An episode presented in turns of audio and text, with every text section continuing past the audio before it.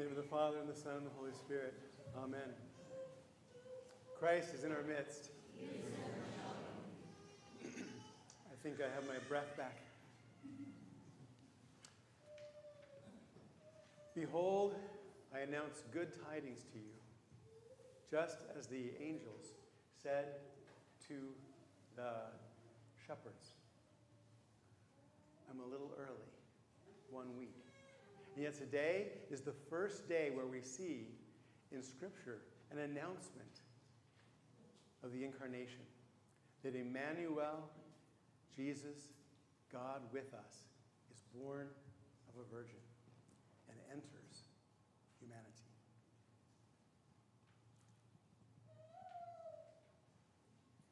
This is the good news, and it is worthy of announcing early and even celebrating, in a sense, today a little early.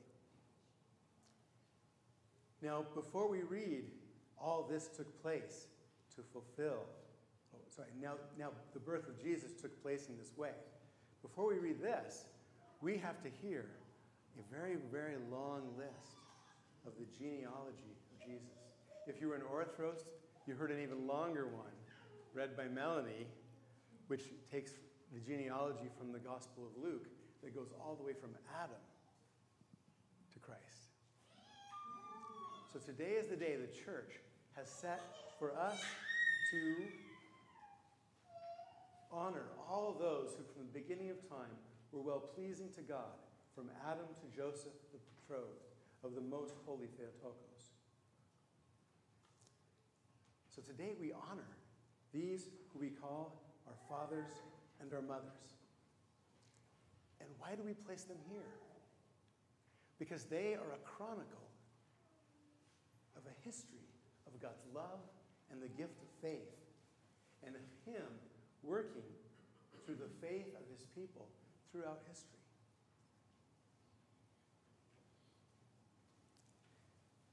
We can add to this list we just read the epistle today as well. And we read a sort of a condensed version of the epistle reading today. And there's some pieces that are left off.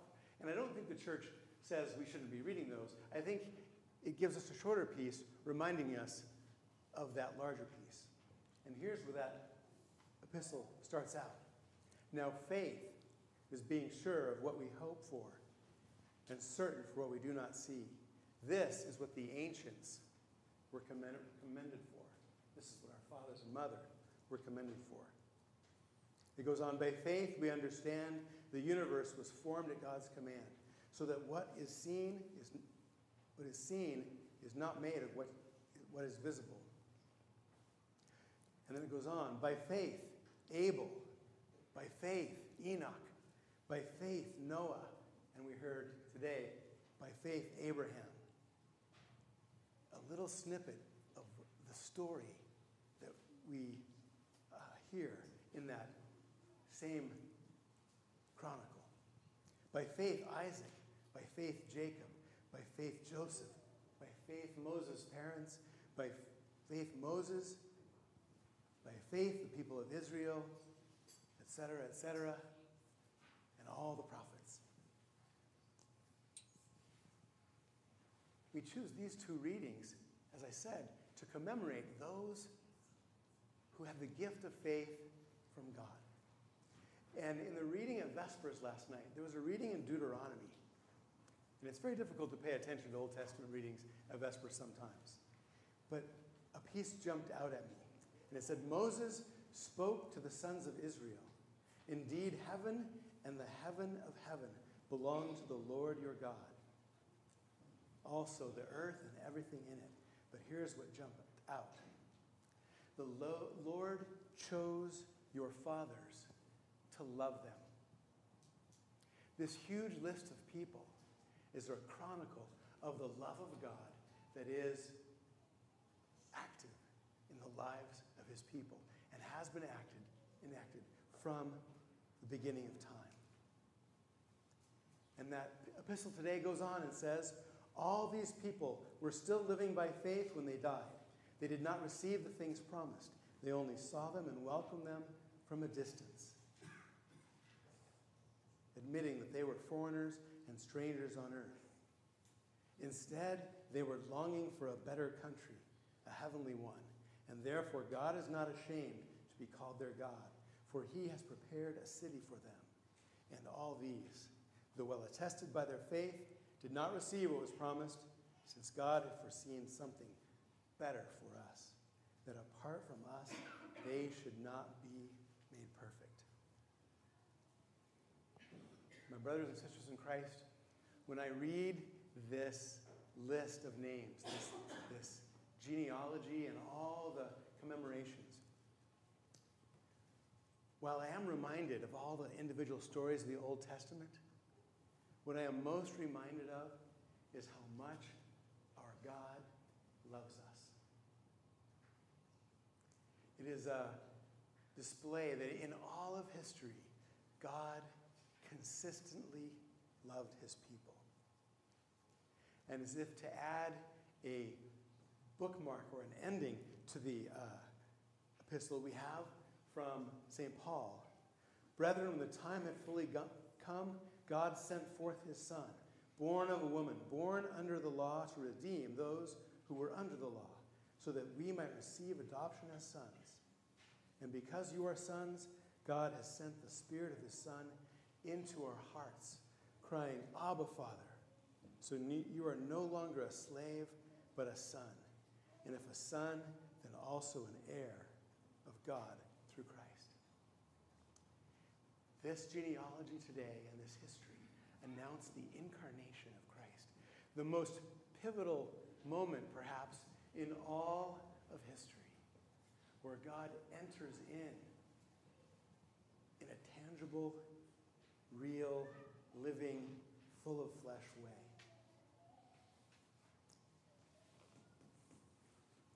I have been reading a little bit of Anthony Bloom, Metropolitan Anthony Bloom, um, and I found this essay of his called Why I Believe in God. And there's an excerpt I found that jumped out at me that seemed to connect to this gospel today. He says, In all the relatedness there exists between us and God is revealed particularly in this final act of solidarity, which we call the incarnation. Not only did God remain concerned with us throughout history, but he became one of us through history. And this not for a moment, but forever. Not escaping the heaviness, the limitations, and the pain of our human destiny, but in order to carry on his human shoulders the consequences of his divine act of creation and of our human rebellion, our rejection of him, lovelessness, godlessness itself. The incarnation of the Word of God, the becoming of man, meant for him that he entered the realm of time and of death and of limitation and of all the consequences of human goodness. This solidarity was not for a moment, it was definitive. He became man in human history, and he remains a man forever because he sitteth at the right hand of the Father. As a man with hands and feet pierced by the nails, and with his side pierced by the spear. Throughout history and throughout eternity, we can see this vision of divine solidarity with us. Now, this word solidarity is a little bit of a strange word.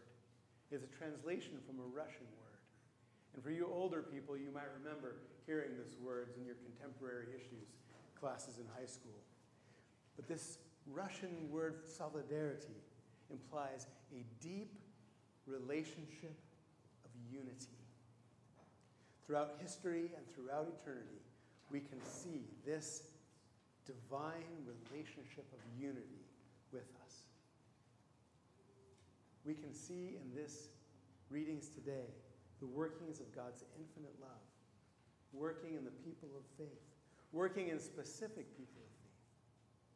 And that is what we are people of faith. The incarnation and all that comes with it is a supreme act of love. The unknowable and incomprehensible God, became a man so that we can know him and have a relationship with him. He came for us. He came for you. He came for our hearts. But are, but are our hearts ready to receive him? Or are our hearts full already of other things? Are there, is there no room for the incarnate Lord to come and dwell in us? Because this is what he desires to do. In the introduction of The Hidden Man of the Heart by Archimandrite Zacharias, we hear some of St. Sophrony's teaching. No matter how daunting and difficult the struggle of purifying our heart may be, of readying our heart to receive our Lord, nothing should deter us from this undertaking. We have on our side the ineffable goodness of God who has made man's heart his personal concern and goal. This is the purpose of the incarnation that God Himself would enter our hearts. And it, our heart is His personal concern and His goal. Elsewhere, He says that our heart is His target. We sense God, who is incomprehensible, pursuing